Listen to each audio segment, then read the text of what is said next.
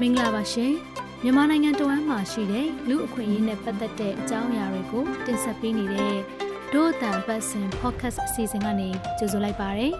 ဒီအစီအစဉ်ကို Foundation Hero တဲကတင်ဆက်တာဖြစ်ပါတယ်ဒီတစ်ပတ်မှာတော့ပြိပခဖြစ်ပွားမှုတွေမြင့်တက်လာတာဟာစစ်ပေးဆောင်စခန်းတွေမှာရှိတဲ့မျိုးသမီးတွေရဲ့ဘဝကိုဘ လို့ကြိုးသက်မှုတွေရှိသလဲဆိုတာသိနိုင်ဖို့ရှမ်းပြည်နယ်ကိုသွားခဲ့ပါတယ်အဲ့ဒီဒေသရဲ့စစ်ပေးဆောင်စခန်းတွေမှာတော့အခန်းချင်းတွေထဲမှာမိသားစုတွေနဲ့ကြက်ကြက်တဲတဲနေနေရပါတယ်။မိသားစုရည်တည်နိုင်မှုအတွက်အလောက်ကန်ရဖို့ရုန်းကန်နေရတဲ့အမျိုးသမီးတွေရဲ့အခက်အခဲတွေဟာလည်းလစ်လူရှုခံထားရပါတယ်။ဒီဆောင်မအပြည့်စုံကိုနားဆင်နိုင်ပါပြီရှင်။ကြက်တဲလာတဲ့အခန်းချင်းလေးထဲမှာဒေါခွန်ချာနဲ့သူ့ကလေးလေးယောက်နေထိုင်ပါတယ်။ စားဝတ်နေရေးခက်ခဲလာတဲ့သူမိသားစုအခြေအနေကြောင့်ရိတ်ခါကိုချွေတာစားတောက်နိုင်မှုဒေါခွန်ကြတယောက်ထမင်းလျှော့စားဖို့ဆုံးဖြတ်လိုက်ရပါတယ်။ခုဒီအဲနိုင်ငံရဲ့အဲနဲ့အဲဆိုလာတဲ့ဒီယောဂလည်းတင်မကြောက်တဲ့ဘူးဆိုအခုပါဒီမှာတော့ဘောင်မထဲလို့မရတဲ့ဘူးကလားမလားဒီဘာပဲပိတ်ထားမှဒီမရှိရင်လည်းအဲမင်းဒီပါဒီအဲချော့ပြီးမှစားနေရတဲ့အချိန်တောင်မှ ရောက်လာပြီပေါ့ဒေါခွန်ချာနဲ့သူ့မိသားစုကရှမ်းပြည်နယ်မြောက်ပိုင်းကုတ်ခိုင်မြို့ပေါ်စစ်ပေးရှောင်စခန်းတစ်ခုကစစ်ပေးရှောင်မိသားစုဖြစ်ပါတယ်။2012ကသူတို့ကြေးရွာဖြစ်တဲ့နတာမုံကြေးရွာနာမှာစစ်တပ်နဲ့ကချင်တိုင်းသားလက်နက်ကင် KIA တပ်ဖွဲ့တွေအကြားမှာတိုက်ပွဲတွေဖြစ်ပွားခဲ့တာကြောင့်သူတို့ဟာကြေးရွာကိုစွန့်ခွာခဲ့ရပါတယ်။အခုကုတ်ခိုင်မြို့ပေါ်က KBC ကပ်မွမ်းမှာစစ်ရှောင်နေတာ9နှစ်ရှိနေပါပြီ။ စစ်ဆောင်ဖြစ်ကလေးကအလုံးမရှိတော့ပဲအဝိလျှော်ချန်ရှင်းလိုမြို့ပေါ်ကအိမ်တွေမှာကြုံအားကြပန်းလောက်ကန်ရပြီးအရွယ်မရောက်သေးတဲ့သားသမီးလေးယောက်နဲ့အိမ်အောင်တာဝန်တွေကိုကြားကန်ထားရသူပါသူမအမျိုးသားဆုံးပါပြီးနောက်ပိုင်းနိုင်ငံရေးနဲ့ကိုဗစ်အခြေအနေတွေကြားမှာဒုက္ခပင်လယ်ဝင်နေရပါတယ်ကျမတယောက်တည်းပဲတောင်ဦးကြီးလုပ်နေတယ်ဆမကောင်းပြောမယ်ဆိုကောင်းကလည်းဘယ်ဖက်လက်ရမှန်မှန်လည်းမကြည့်တယ်လို့လို့ခံစားရတယ်ဆမ ကိုယ့်ရဲ့ရှေ့လမ်းရှေ့ ဘယ်လိုရင်ဆိုင်ပြီးမှ ဘယ်လိုကျော်လွှားနိုင်မလဲပေါ့ အဲ့လိုမျိုးစဉ်းစားတာ ခေါင်းတောင်မှကိုက်တယ် ကျမ ကလေးတွေလည်း မိန်းကလေးတွေပဲဆိုတော့ အမျိုးမျိုးပေါ့ ကျမ ကျောင်းလည်း ဘယ်တက်ရမလား မတက်ရဘူးလား ကလေးအတွက် ကလေးတွေရဲ့တူချင်းစီရဲ့ ကလေးတွေရဲ့ အပေါ်မှာလည်း စဉ်းစားခဲ့အမျိုးမျိုးပေါ့ မိခင်တူရဲ့တောကတွေကို ကြားခဲ့ရတာပါ စစ်ဖေးရှောင်စခန်းမှာဒေါကွန်ဂျာလိုသားသမီးတွေနဲ့အတူကိုဝါကိုကိုပြီးရုန်းကန်နေထိုင်နေရသူတွေကအများပြားရှိနေပါတယ်။စစ်ဖေးရှောင်စခန်းကိုပုံမှန်ထောက်ပံ့တာတွေရှိပေမဲ့စစ်ဖေးရှောင်မိသားစုတွေအတွက်မလုံလောက်ကြပါဘူး။ဒါကြောင့်ကြုံအားကြပန်းလောက်ကင်ငွေရှာရပါတယ်။ ရှမ်းပြည်နယ်မြောက်ပိုင်းမှာ2012ဝန်းကျင်ကစစ်တပ်နဲ့ကချင်တိုင်းသားလက်နက်ကင် KIA တို့ကြားတိုက်ပွဲဖြစ်ပွားမှုတွေ2015ဝန်းကျင်ကကိုကလက်နက်ကင်အဖွဲ့ MMDAA နဲ့မြန်မာစစ်တပ်အကြားဖြစ်ပွားတဲ့တိုက်ပွဲတွေစတဲ့စစ်တပ်နဲ့ဒေသခံတိုင်းသားလက်နက်ကင်တပ်ဖွဲ့တွေအကြားပြိပခဖြစ်ပွားမှုတွေကြောင့်နေရဲစွန့်ခွာပြီးစစ်ပေးရှောင်ခဲ့ရသူပြည်သူတွေများပြားခဲ့ပါတယ်။စစ်ပေးရှောင်စခန်းအတွင်းကအမျိုးသမီးတွေဟာသူတို့ရှေ့ရင်းနဲ့မိသားစုအနာဂတ်အတွက်မတိကျမရေရာမှုတွေကိုခံစားနေကြရပါတယ်။ ဒီမှာကျတော့အခုလောလောဆယ်အိမ်ကအဲ့လိုမျိုးဒီ camp ထဲမှာတနေရာပဲနေတယ်ဆိုတော့ကိုကဝက်မွေးရလဲတိတ်အဆင်မပြေချက်မွေးတာလည်းအဆင်မပြေဘူးဆိုတော့အာအဆင်မပြေတာဒီများတယ်ဒီမှာကျတော့သူများနေရဆိုတော့လေကိုကဘယ်နေရာပဲတွားတွားအာနာတယ်ဘာပဲတွားယူချင်းတဲ့ချောင်းတော့ခုခုလေးအာနာတယ်ကိုကလည်းဝေတုံးရတာလည်းကြီးကြီးတယ်ဆက်ဆန်ချမယ်ဆိုတော့လေဒီကလည်းအခုကျတော့နိုင်ငံရေးနဲ့ယောဂာနဲ့ဆိုတော့လေဒီနေ့ဆိုဘူးဆိုတော့ဒီ တရားမှတရားရဲ့လောက်အားလည်းမခေါ်ကြဘူးအဲ့လိုမျိုးနဲ့ကုတ်ခိုင်မျိုးနံပါတ်ကစစ်ဆောင်စခန်းကစစ်ဆောင်အမျိုးသမီးဒေါ်ရယ်ဆန်ဖြစ်ပါတယ်။သူ့ရဲ့ရွာမှာကိုပိုင်ရာမြေနဲ့လုတ်ကင်စားတောက်ချင်နေသူဖြစ်တာကြောင့်သူကအိမ်ပြန်ချင်နေသူတယောက်ပါ။အိမ်ပြန်ဖို့မျှော်လင့်ရင်စစ်ဆောင်စခန်းမှာစူးစမ်းနေထိုင်နေတာ10နှစ်ကြာခဲ့ပြီဖြစ်ပါတယ်။ဖေဖော်ဝါရီတရက်နေ့စစ်အာဏာသိမ်းပြီးတဲ့နောက်မှာတော့သူမတို့မျှော်လင့်ချက်တွေပျက်စီးခဲ့ရပါတယ်။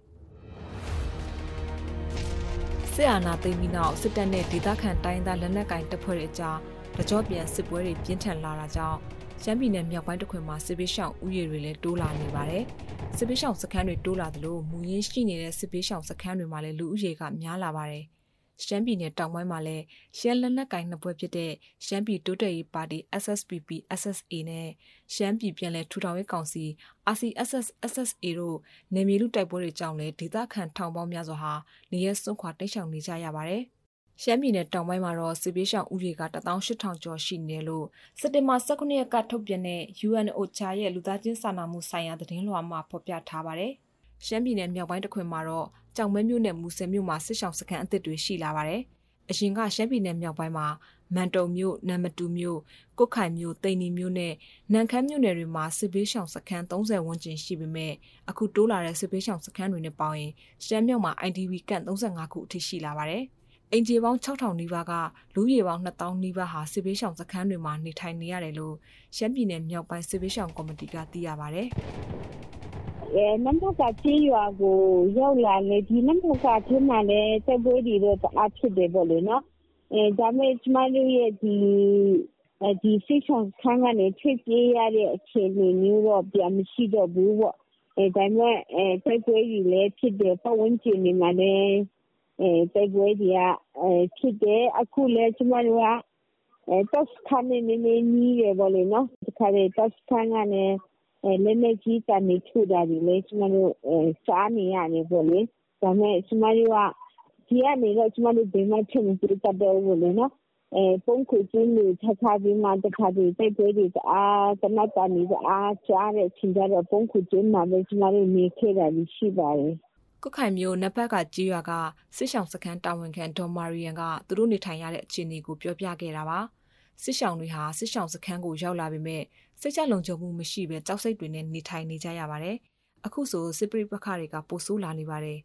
စခန်းညှိနှိုင်းရေးနဲ့စီမံခန့်ခွဲမှု CCCM အဖွဲ့ကတာဝန်ရှိအဖွဲ့ဝင်တဦးနဲ့ဒုအတန်ကမေးမြန်းဖြစ်ခဲ့ပါတယ်။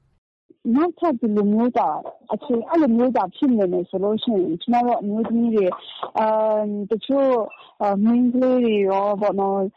ဟိုစိတ်စိတ်တွေက စိတ်ပြတ်ပြီးတော့လေနော် ပညာရေးကို ကောင်းကောင်းမွန်မွန် မကြိုးစားနိုင်ဘူး အခုက ကျောင်းလည်း မတက်ဘူးဆိုလို့ရှိရင် အဲ့ဒီကလေးတွေလည်း ကျောင်း ကျောင်းပညာရေးကို စိတ်မဝင်စားဘဲနဲ့ သူတို့ မိမိရဲ့ အိမ်ကြီးရဲ့ပြဿနာ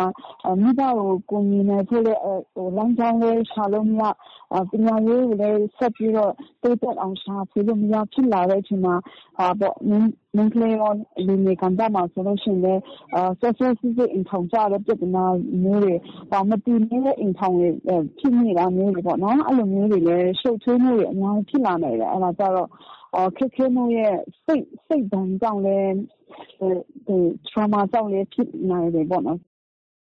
စစ်ပွဲတွေ ဆက်ဖြစ်နေမယ် အခုတက်ပို့ပြီး နှစ်ကာလရှေ့ကြာ စစ်ဆောင်တွေအဖြစ် နေနေရမယ်ဆိုရင် အမျိုးသမီးတွေရဲ့ စိတ်တရားတွေက ထွက်ပေါက်မရှိပဲအခြေအနေတွေ ပိုဆိုးလာနိုင်တယ်လို့ ဒို့အတန်ကို သူက ဆက်ပြောပါတယ် လက်ရှိအခြေအနေမှာလည်း စိတ်မလုံခြုံမှုနဲ့ စိတ်တရားတွေက ရှိနေကြပါပြီ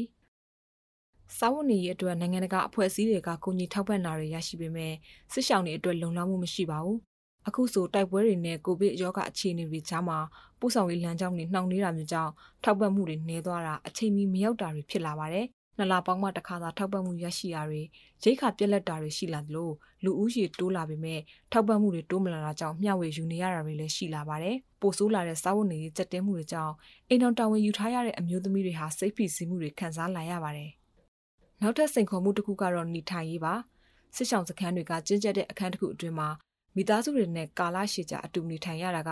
အမျိုးသမီးတွေအတွက်စိတ်မသက်မသာဖြစ်လာရပါတယ်။စစ်ဆောင်အမျိုးသမီးဒေါ်အင်ခွန်ကိုင်ကတော့လွတ်လွတ်လပ်လပ်နေထိုင်နိုင်တဲ့သူ့ရဲ့နေရဒေတာကိုအမြန်ဆုံးပြတ်ကျင်တယ်လို့ဆိုပါတယ်။တစ်ခါတလေတော့ကိုယ့်အရေးချင်းနဲ့ကိုယ့်ရဲ့အဲတတ်နိုင်တဲ့လောက်လေးနဲ့ဒီစီးပွားရေးလေးပါလေးပေါ့နော်။အဲအဲ့လိုမျိုးအဲလောက်ကင်ဟင်းတီဟီရဲ့အဲ့လိုမျိုးရောင်းတဲ့ဟာမျိုးတွေလေးစိတ်ဝင်စားတယ်ဒီနိုင်ငံရဲ့ဒီ လုံးဝ ငြိမ်းချမ်းသွားမယ်ဆိုရင်တော့ ပြန်ချင်တဲ့စိတ်တော့ ရှိတာပေါ့။ရွာမှာဆိုရင် အပြည့်အနှံ မိုးတွေကအစ ဝယ်စားစရာ မလိုဘူးလေ။”စစ်ဘေးဒုက္ခသည်အဖြစ် စစ်ရှောင်နေတာ ၁၀ နှစ်ကြာနေပြီဖြစ်တဲ့ ဒေါ်ရယ်စန်းကတော့ သူ့အနာဂတ်ကို စဉ်းစားမိရင် စိတ်ဖိစီးမှုတွေ ခံစားလာရပါတယ်။သူဟာ ငြိမ်းချမ်းရေးရရှိနိုင်ဖို့ မျှော်လင့်စောင့်စားနေသူတွေထဲက တဦးဖြစ်ပါတယ်။“ကျမဘဝက ဒီလိုနဲ့ စစ်ရှောင်နဲ့ပဲ ကိုယ်က အဲလိုမျိုး ဆက်ပြီးမှ နေရမှာလား။ဘယ်လိုအခြေအနေ၊ဘယ်လိုမျိုးနေရာမှာ နေရမယ် နေရမှန်းမသိအဲ့လိုမျိုးကြတော့တွေးနေတာပေါ့ဆရာမစဉ်းစားနေတာပေါ့ကိုကအာတခါတလေအဲ့လိုမျိုးလိုက်စဉ်းစားပြီးဆိုတော့ညဆိုအဲ့လိုတော့မရဘူးကွာလေအာတခါတလေဆိုတော့တွေးရများပြီဆိုတော့တွေးတိုးတွေဖြစ်လာတာနဲ့ဆိုတော့ဒါဒါလေးတာခံစားချက်ကြတော့များတယ်အခုတင်ဆက်ပေးခဲ့တဲ့အစီအစဉ်ကိုနားဆင်ကြရလို့ကျင်းနေမယ်လို့ဒို့အတန်ဖွဲ့သားတွေကမျှော်လင့်ပါတယ်။ ဒဒို့အတန်အတန်လွှင့်အစီအစဉ်ကိုဒို့အတန်ရဲ့ Facebook စာမျက်နှာအပြင်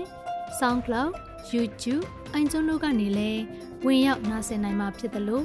VOA ကထုတ်လွှင့်တဲ့ရေဒီယိုအစီအစဉ်မှာလည်းစနေနေ့ည9:00နာရီကနေ10:00နာရီတွင်းနဲ့တနင်္ဂနွေနေ့နနက်6:00နာရီကနေ9:00နာရီတွင်းမှာလည်းနားဆင်နိုင်ပါတယ်။ဒီအစီအစဉ်ကိုအလှရှင်တွေကပံ့ပိုးကူညီထားပြီး Foundation Hero တွေကတင်ဆက်တာဖြစ်ပါတယ်။ ဒို့အတန်အစီအစဉ်ကိုနားဆင်ပေးတဲ့အတွက်ကျေးဇူးတင်ပါတယ်ရှင်။